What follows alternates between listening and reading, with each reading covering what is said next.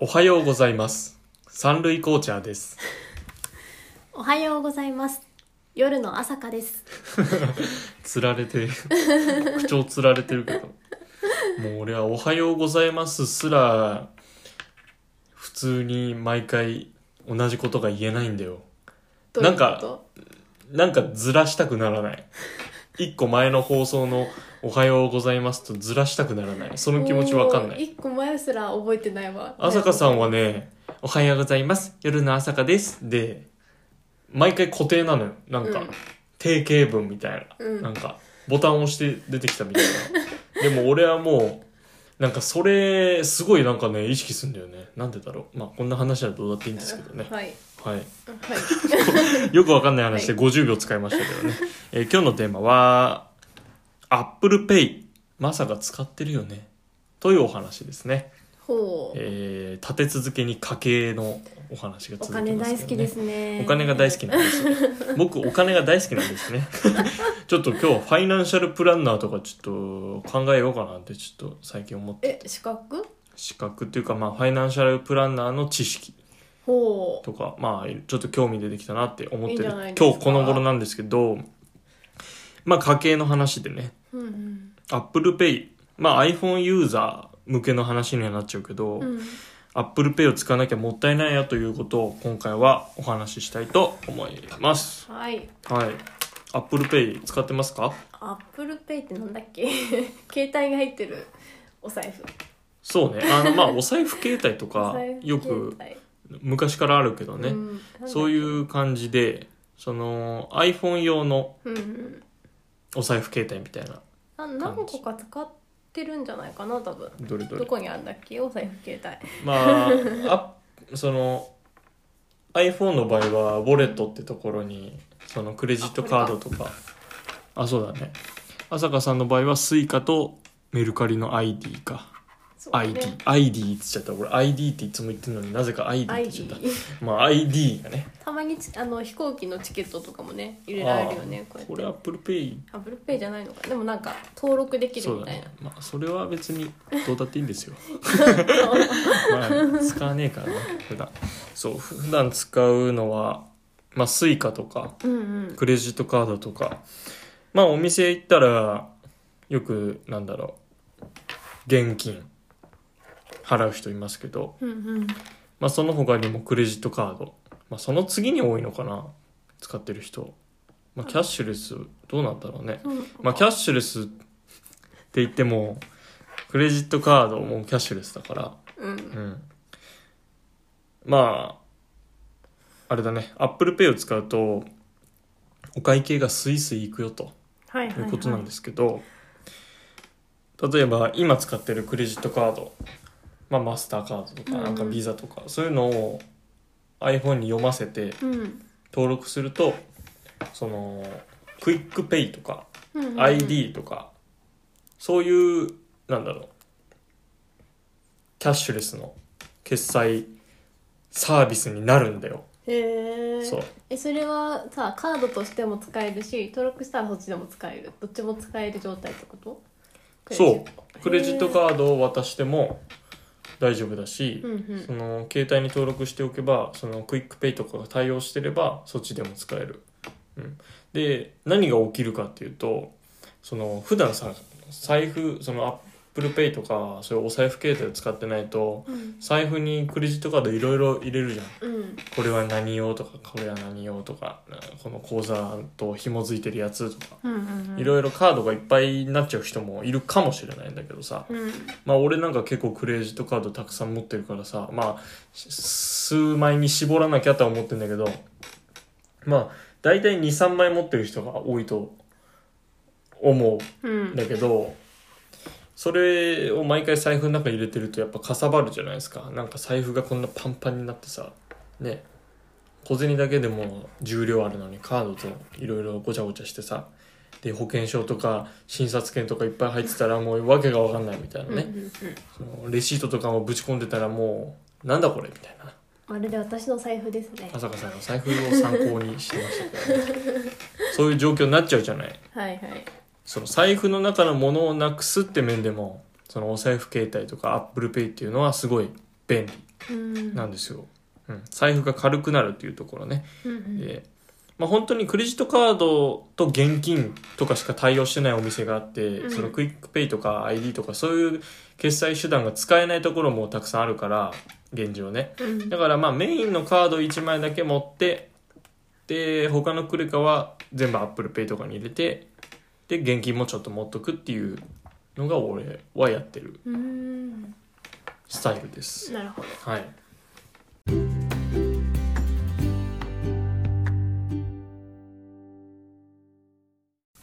でもう一つメリットをはいおすすめしたいんですけど今寝てました 寝てないです今寝てたちょっちょっととあくびしただけだから寝てたように見えたんだけど なちょっと気のせいまああんま触れないでおきますけど、はいはい、定期券を入れられるというところがメリットとしてもう一つ挙げれまそすれは一番のメリットじゃないです確かかにそうだねまあみんな確かにお買い物すはするけど、うん毎日絶対使うのってうんその定期券とか、まあ、電車バスで通ってる人、うん通勤通学してる人は特にあのー有用な情報だと思うんだけどその普段定期券をバッグから取り出すないしそのバッグに吊り下げた何なんかあのー定期券入れみたいなうんやつでピーってやってる人がいるかもしれないんだけど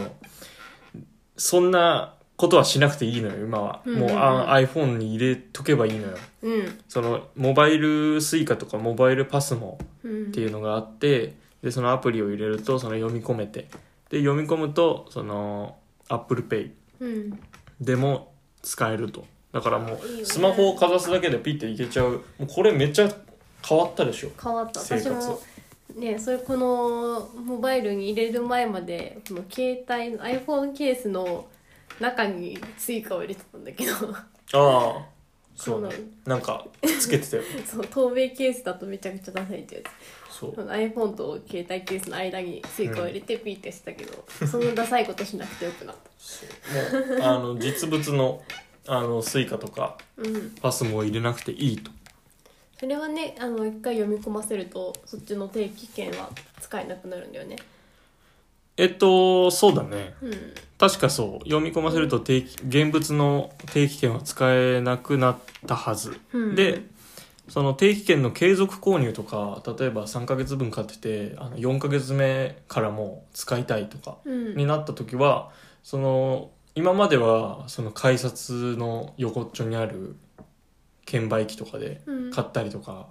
してたと思うんだけどそれもやらなくていいんだよもうモバうんうんそのアプリ上で定期券の継続購入とか新規購入もできるからうんもうあの定期券のさ買ってる列とかいまだに見るんだけどあるねああんなのに入らなくて済むとなるほどいうことですもう家で寝ながらゴロゴロしながらポチポチればいいだけの話なんですなよるほど案外知らない人いるのかなって思って、うんうんううんん、 iPhone ユーザーってめっちゃいるじゃんその割にそれ使ってる人って少ないのかなって思ってあそこまで見ないよねみうんんな定期券ピッてやってるイメージあるだから iPhone ユーザー、まあ、ちょっとバージョンがちょっとあたら比較的新しいのにはなると思うんだけど確か iPhone8 以降ならいける、うんうんで iPhone8 以降の iPhone 持っててかつその Suica とか PASMO うんをも現物で今持ってる人はもう今すぐ iPhone の中に入れてくださいはいでメリットもう一つあってう補足しておくと、あの Suica とか発行した時にデポジットとしてさ入入れたの覚えてる、あー覚えてるお金を入れ500円ぐてらいねそう500円ぐらい入れて発行したじゃん、うんそのデポジットも戻ってくるからその最初うんうんうに登録したら、なのでお金的なメリットもありますなるほというどとこですでもああれじゃない電源が切れるとそうです使えなねいそうなんですよ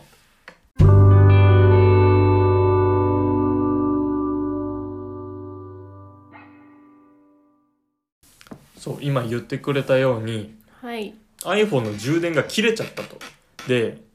その時は当然 Suica パスモとか ApplePay 使えなくなりますはいそうそうなんですよなんですよ何回かね危機に陥ったというか俺も何回かっていうか ね1回かなそれであのちょっと困ったのは1回2回とかうんあってまあ夢中になって電車でいろいろ使っててあやべえ俺 Suica とかあったみたいななんかそうそうそうそう Suica ここじゃんこの中じゃんってなって、うん一回そのホームに入った段階で電源が切れて、でげあの下車する時に、うんあの充電切れちゃって、うん